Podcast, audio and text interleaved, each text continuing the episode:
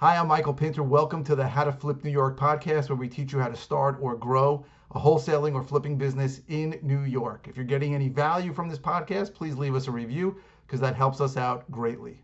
Question is how to find wholesale properties online. So, really, better question is how to find property wholesalers online. Let's talk about how to find properties and then how to find wholesale. Well, first, let's talk about how to find wholesalers.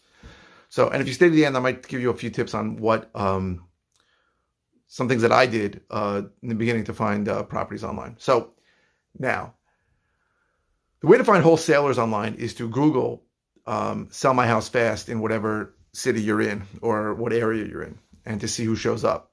Most of those people are going to be wholesalers, so that should give you a phone number or a web form or somewhere to contact, and then you should call them. Now, I'm assuming you want to find property wholesale properties online because you want to actually buy one fix and flip it, and sell it and make money, which makes sense. Um, so I would Google sell my house fast or we buy houses in whatever city I lived in. So whatever that was. And I would see who shows up and I would call them and I'd say, hey, straight up, I'm looking to buy properties. Can you add me to your list? You probably, you shouldn't have less than four or five people to call. Sometimes these people are going to be people in other parts of the country and they may not have too many deals for you, but some people are going to be local. And I would ask them, hey, are you really local? I, without being confrontational, right? Know where are you based? Oh, crap. gotta, cool, let's go back. Um, so that is how to find wholesalers and how to find actual property. So there are a couple of places to look. You can look on Craigslist. There are things that show up on Craigslist. Wholesalers post properties on Craigslist. Actually, sometimes even sellers post things on Craigslist. So Craigslist is a place to go. You can look on Facebook groups, so real estate Facebook groups. You will find people. It's the, the real problem with doing everything I'm telling you to do is that it's hard to know who's real and who's not. It's not so simple. So um, everybody's going to say they're real, right? So I'll give you a few keywords that give away that somebody's not real. When you ask somebody, are they local? And you go, well, I work with somebody local, they're probably not real. If you ask them, hey, um, do you buy properties? And you go, I work with a group of people that buy properties, they're probably not real. Those are some keywords that usually mean they're full of crap.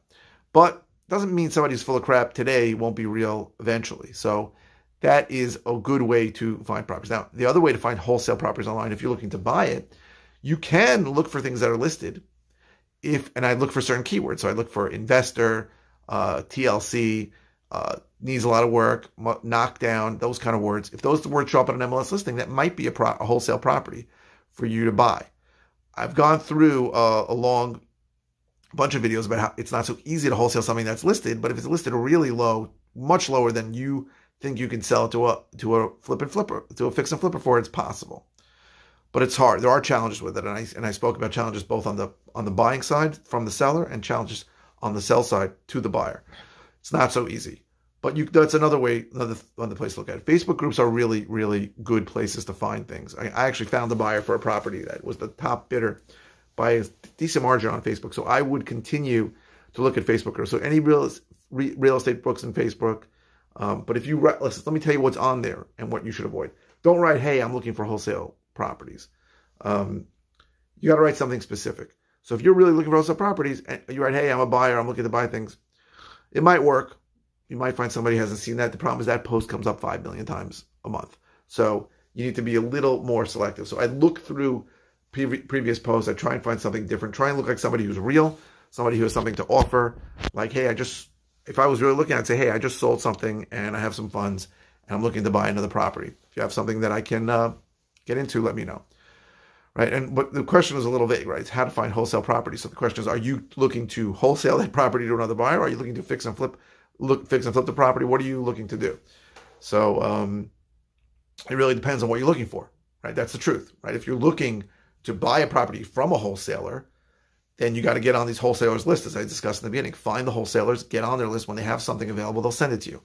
If you're looking to actually wholesale a property, you pretty much got to get it from a seller.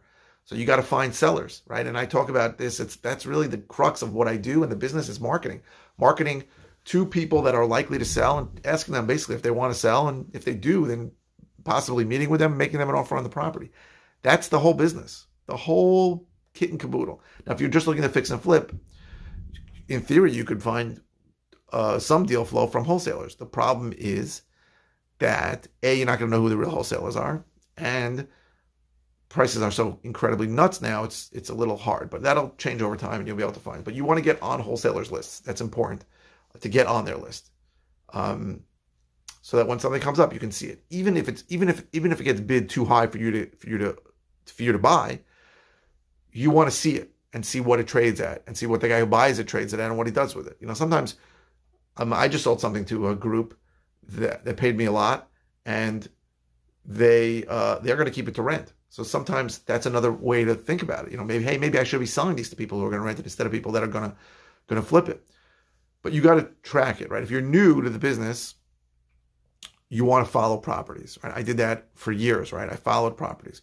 What did this thing trade at? What did this thing sell at? What did the guy do? Do it? What did he end up selling it to the retail buyer? I watched that. I went to auctions. I used to keep track. I kept copious notes for four years, every single Tuesday in Nassau County auction, of what people were buying, what price they paid, and then I looked and saw what happened.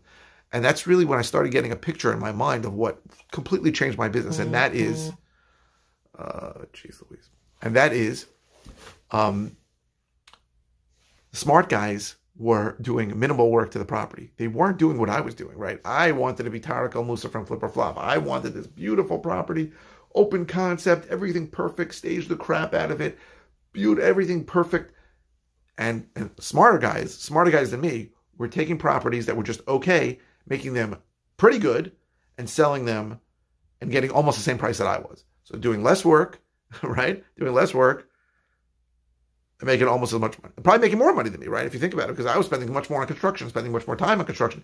They were really just doing cosmetic work, making it livable and selling it. And they, the difference between what they were getting and what I was getting was not vast. And that that completely changed uh, um, the way I look at the business and, and has continued. And I and I stand by my current stance, which is when I take a property, I do I look for as little work as possible to make it sell for where I can make my profit. So where I used to look for doing as much work as possible, I used to idiotically believe that my house would be so perfect no one could say no to it. Guess what? People can say no to your house no matter what.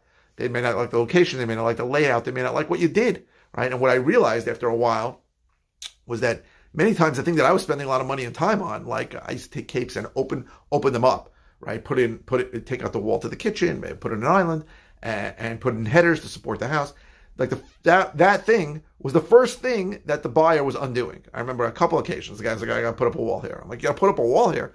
One guy told me, yeah, you know, I want upper ca- I want more cabinets for the kitchen, and I can't do it without a wall. One guy told me he cooks with curry, um, and uh, it was gonna stink up the house. He needed a door, and like it made me start thinking, like, what the hell am I going through all this crap for to do what I believe is the perfect, beautiful house? When the first thing the buyer, I just saw myself in the mirror. I thought somebody was looking at me um, well, the first thing the buyer is going to do is undo that. So why do I spend the money on it? So I stopped doing that, and I'm so much happier now. So I look to do as little work as possible, and that gives me a few advantages. First of all, it gets me out of the property quicker. Second of all, it saves me money. I don't have to put up the money for the work. Third of all, it allows me to price it lower because I haven't spent as much money, and that gives me a, a leg up. Believe you me when I tell you in today's market, and really the market for the last eight years, if you're priced lower, that's a bigger draw in general to the buying uh, public than being perfect or being beautiful, right? And and I, I've said this a million times. I'll say it again.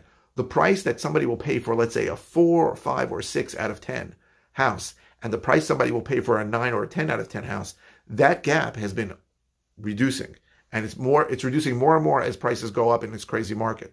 And maybe it'll change, right? If we're we go into a down market, maybe people are going to demand that everything is perfect. I don't want to spend money on working, but but what I've seen is that people will take like an okay house and they'll pay close, not the same, but close to what they'll pay for a house that's perfect. Now, are there buyers out there who insist on having a perfect house? I don't want to do anything. Sure, but there are many more buyers out there who've just been watching the prices go up and they've been priced out of the market, and they're like, I can't pay more than five hundred thousand dollars for a house. Well, guess what? Brand new, beautiful houses in this area going for five seventy five, six hundred. You come out with a house at four ninety nine. That's not great. It's just okay. And those guys, they're gonna come like like a feeding frenzy. And I still believe that price is a bigger determinant and driver of buyer interest than how nice the property is. Obviously, if it's a piece of crap, um, price is not going to matter as much. But if it's mortgageable. That means every all the all the systems function and it's okay and it's clean and it looks okay, even if it's got an older kitchen or an older bathroom. that functions, you can probably sell that quicker at a lower price than you can something that's perfect at the top of the market. Hey, thanks for listening. We really appreciate it. Uh, go to howtoflipnewyork.com for more information about the various ways that I can help you. And again, if you can leave a review, uh, that would really help us out.